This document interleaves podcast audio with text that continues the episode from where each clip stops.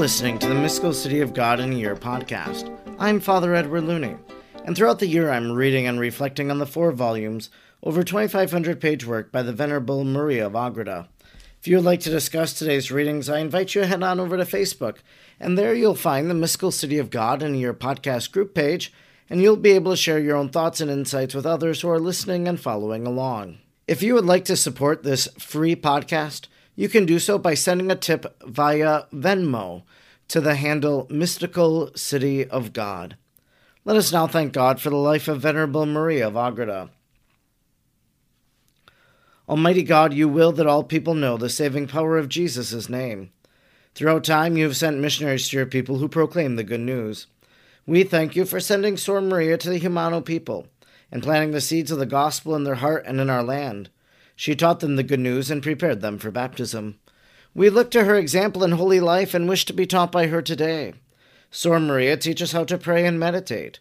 Teach us how to imitate the virtues of Our Lady. Teach us the mysteries of our faith. Almighty God, stir aflame in our hearts the same missionary fervor of Sor Maria, so we may be as emboldened as she was to proclaim the gospel of our Lord Jesus Christ, who lives and reigns with you in the unity of the Holy Spirit, God, forever and ever. Amen.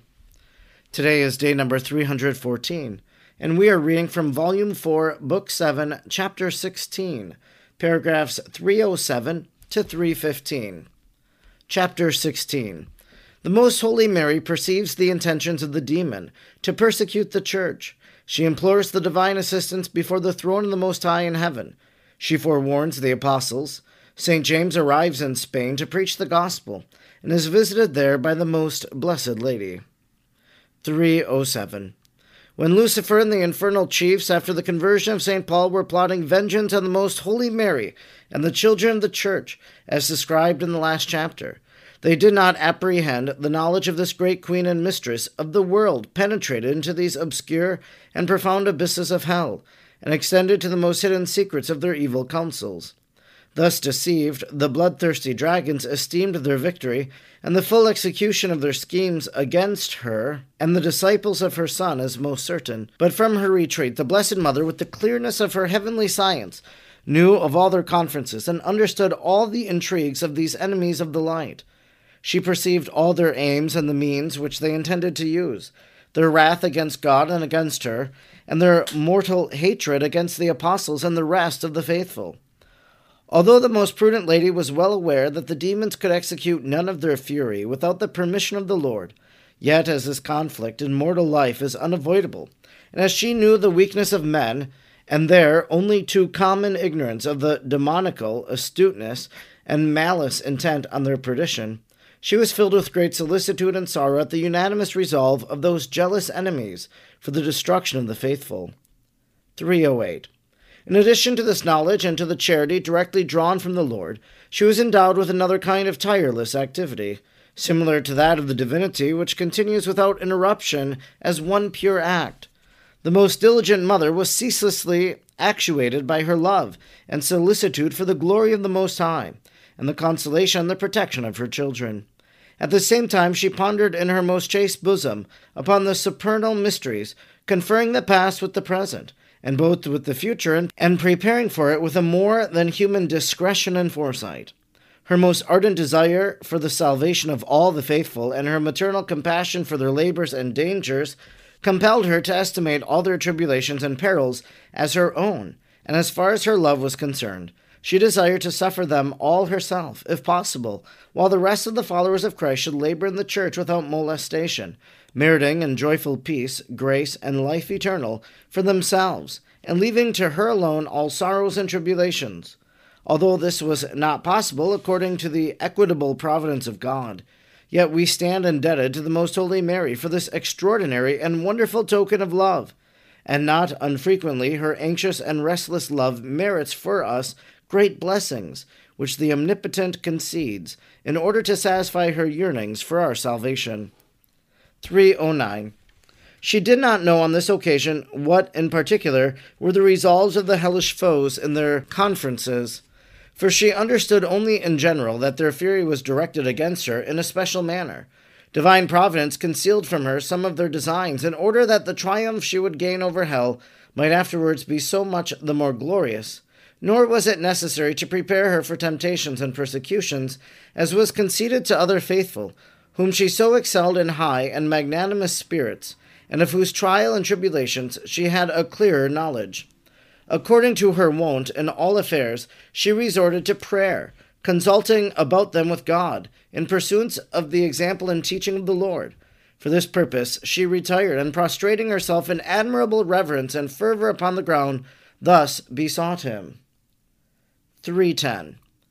Most High, Lord and Eternal God, holy and incomprehensible, here prostrate before Thee, Thy humble handmaid and vile wormlet of the earth, supplicating Thee, Eternal Father, through Thy only begotten Son and my Lord Jesus Christ, do not despise my petitions and sighs, which from my inmost soul I present to thy immense charity, in union with that which derived from the furnace of thy own love. Thou hast communicated to thy slave. In the name of all thy holy church of the apostles and thy faithful servants, I present to thee, O Lord, the sacrifice of the passion and death of thy only begotten that of his sacramental body, the most acceptable petitions and prayers he offered to thee during the time of his mortal and passible life, the love with which he assumed flesh for the redemption of the world in my womb, his imprisonment there, and his rearing at my breast. All this I offer in order to be permitted to ask thee for that which thou seest in the desire of my heart. 311. During this prayer, the great queen was raised in divine ecstasy, in which she saw her only begotten at the right hand of the eternal Father, asking him to concede his most blessed mother all the, her petitions, and representing to him that she was his true mother, entirely pleasing to the divinity, and worthy of being received and heard in all her prayers. She saw also that the eternal Father assented and was pleased with his request, and that looking upon her, he said, Mary, my daughter, ascend higher. At this bidding, the Most High, an innumerable multitude of angels of different hierarchies descended from heaven, who surrounded her and raised her from the earth on which she lay prostrate. They then bore her up, body and soul, to the empyrean heaven, and placed her before the throne of the Most Holy Trinity, which manifested itself to her by a most exalted, not intuitive, but imaginary vision. She prostrated herself before the throne and adored God in the three persons, with the most profound humility and reverence, at the same time thanking her divine Son for having presented her petition to the Eternal Father, and asking him again to do so. The divine Lord, at the right hand of his Father, acknowledging her as his most worthy mother and the Queen of Heaven, would not forget the obedience he had shown her on earth. Luke 2:51. But in the presence of all the courtiers of heaven, renewed the acknowledgment of his filial obligations, and again presented to the Father the wishes and prayers of his most blessed Mother. And the Eternal Father answered in these words 312 My Son, in whom my will finds the plenitude of satisfaction, my ears are attentive to clamors of thy mother, and my clemency is inclined toward all her desires and petitions. Then turning to the most blessed Mary, he said, My beloved daughter, chosen from myriads according to my pleasure, thou shalt be the instrument of my omnipotence and the treasure of my love. Let thy anxiety rest and tell me, my daughter, what thou askest. For toward thy desires and petitions, which are holy in my eyes, my will inclines. Thus favored, the Blessed Mary answered, My eternal Father and Most High God, who art the author and preserver of the whole world, thy holy church and the object of my solicitude and prayer. Remember in thy kindness that it is the work of thy only begotten, who became man and acquired and planted it by his own blood. Acts 20 28. Anew, the infernal dragon and all the enemies, his allies, are raising up against it, and are attempting the ruin and perdition of all thy faithful, who are the fruit of thy redemption of thy Son.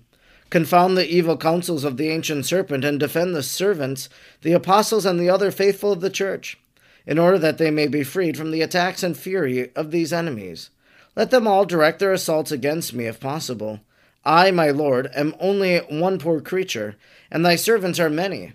Let them enjoy thy favors and thy peace, by which they advance thy exaltation and glory, and let me suffer the tribulations which threaten them.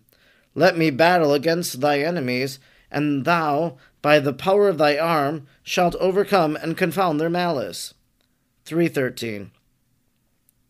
My spouse and my beloved, answered the Eternal Father, thy desires are acceptable in my eyes, and I will grant thy petition as far as is possible. I shall defend my servants in what is proper and conducive to my glory, and permit them to suffer in what is necessary for their crown. In order that thou mayest understand the secrets of my wisdom by which these mysteries are to be fulfilled, I wish to raise thee to my throne, where thy ardent charity merits thee a place in the consistory of our great councils, and the participation of our divine attributes. Come, my beloved, and thou shalt understand our secrets for the government of the church, its increase and progress, and thou shalt follow thy will, which is ours, now about to be manifested to thee. By the force of these most sweet words, Mary felt herself raised to the throne of the divinity and placed at the right hand of her Son, to the admiration and joy of all the blessed, who recognized the voice and the will of the Almighty.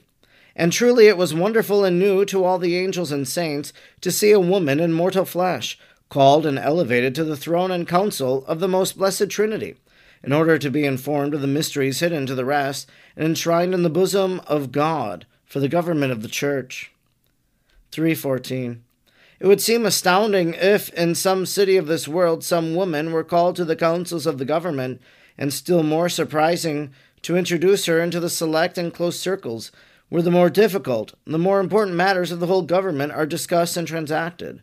Such a course would, of right, seem hazardous, since Solomon says that in seeking truth and reason among men, he found but one out of a thousand who followed it, and among women not one on account of their natural frailty. There are so few of them who possess constancy and integrity of judgment that ordinarily it is presumed in none, and if there are any, they are scarcely capable of managing affairs that are difficult of understanding and require deep insight unless they are aided by other light beyond the ordinary and natural. This common law did not extend to our great Queen and Lady. For if, on the one hand, our mother Eve, in her ignorance, began by destroying the palace of this world built by God, on the other hand, the most blessed Mary, who was most wise and the mother of wisdom, rebuilt it and restored it by her peerless prudence. And therefore she was worthy to enter into the councils of the most holy Trinity, where its restoration was to be planned. 315. There she was again asked what favors she requested and desired for herself and for the whole church, in particular for the apostles and disciples of the Lord. The most prudent mother repeated her most fervent desires for the glory and exaltation of God's holy name, and for the restriction of the persecution designed by the enemies of the Lord against the faithful. Although the three persons of the most holy Trinity well knew all her desires, Yet they commanded the great lady to propose them in order to elicit their approbation and delight, and in order to make her more capable of new mysteries of their divine wisdom and the predestination of the elect. To explain what has been shown me of this sacrament, I will say that because the will of the Most Holy Mary was most just, holy, and in all things pleasing and conformable to the most blessed Trinity, it seems, according to our way of understanding such things, God could not will anything contrary to this most pure lady for he was bent in the direction of her holiness, and was wounded by the hair and eyes of so beloved a spouse. Canticle 4 9. And one so singular among all creatures. And since the Father looked upon her as his daughter, the Son as his mother, and the Holy Ghost as his spouse, and since all three had entrusted to her the Church in fullest confidence, therefore the three persons did not wish to decree the execution of anything without, as it were, consulting the wisdom and the pleasure of the Queen of all creation. This concludes our reading today for day number 314. We've been reading from Volume 4, Book 7, Chapter 16, paragraphs 307 to 315. In our reading today, Mary is aware of what the devil or what the demons wish to do to persecute the church. And so this moves her to prayer. This moves her to intercede on behalf of the church. We heard in our final paragraph today, there she was again, asking what favors she requested and desired for herself and for the whole church, in particular for the apostles and disciples of the Lord. The most prudent mother repeated her most fervent desires for the glory and exaltation of God's holy name, and for restriction of the persecution designed by the enemies of the Lord against the faithful. I think so often in our intercessory prayer, we might be so focused on ourselves or our immediate circle. But I think what the intercession of Our Lady is teaching us here in this moment is to be aware of how we can pray for more global intentions. How we should pray for the church, pray for the apostles, pray for the glory and exaltation of God's holy name. Well, that's done especially as Christ is proclaimed, as Christ is preached. So pray for those who preach the word of God.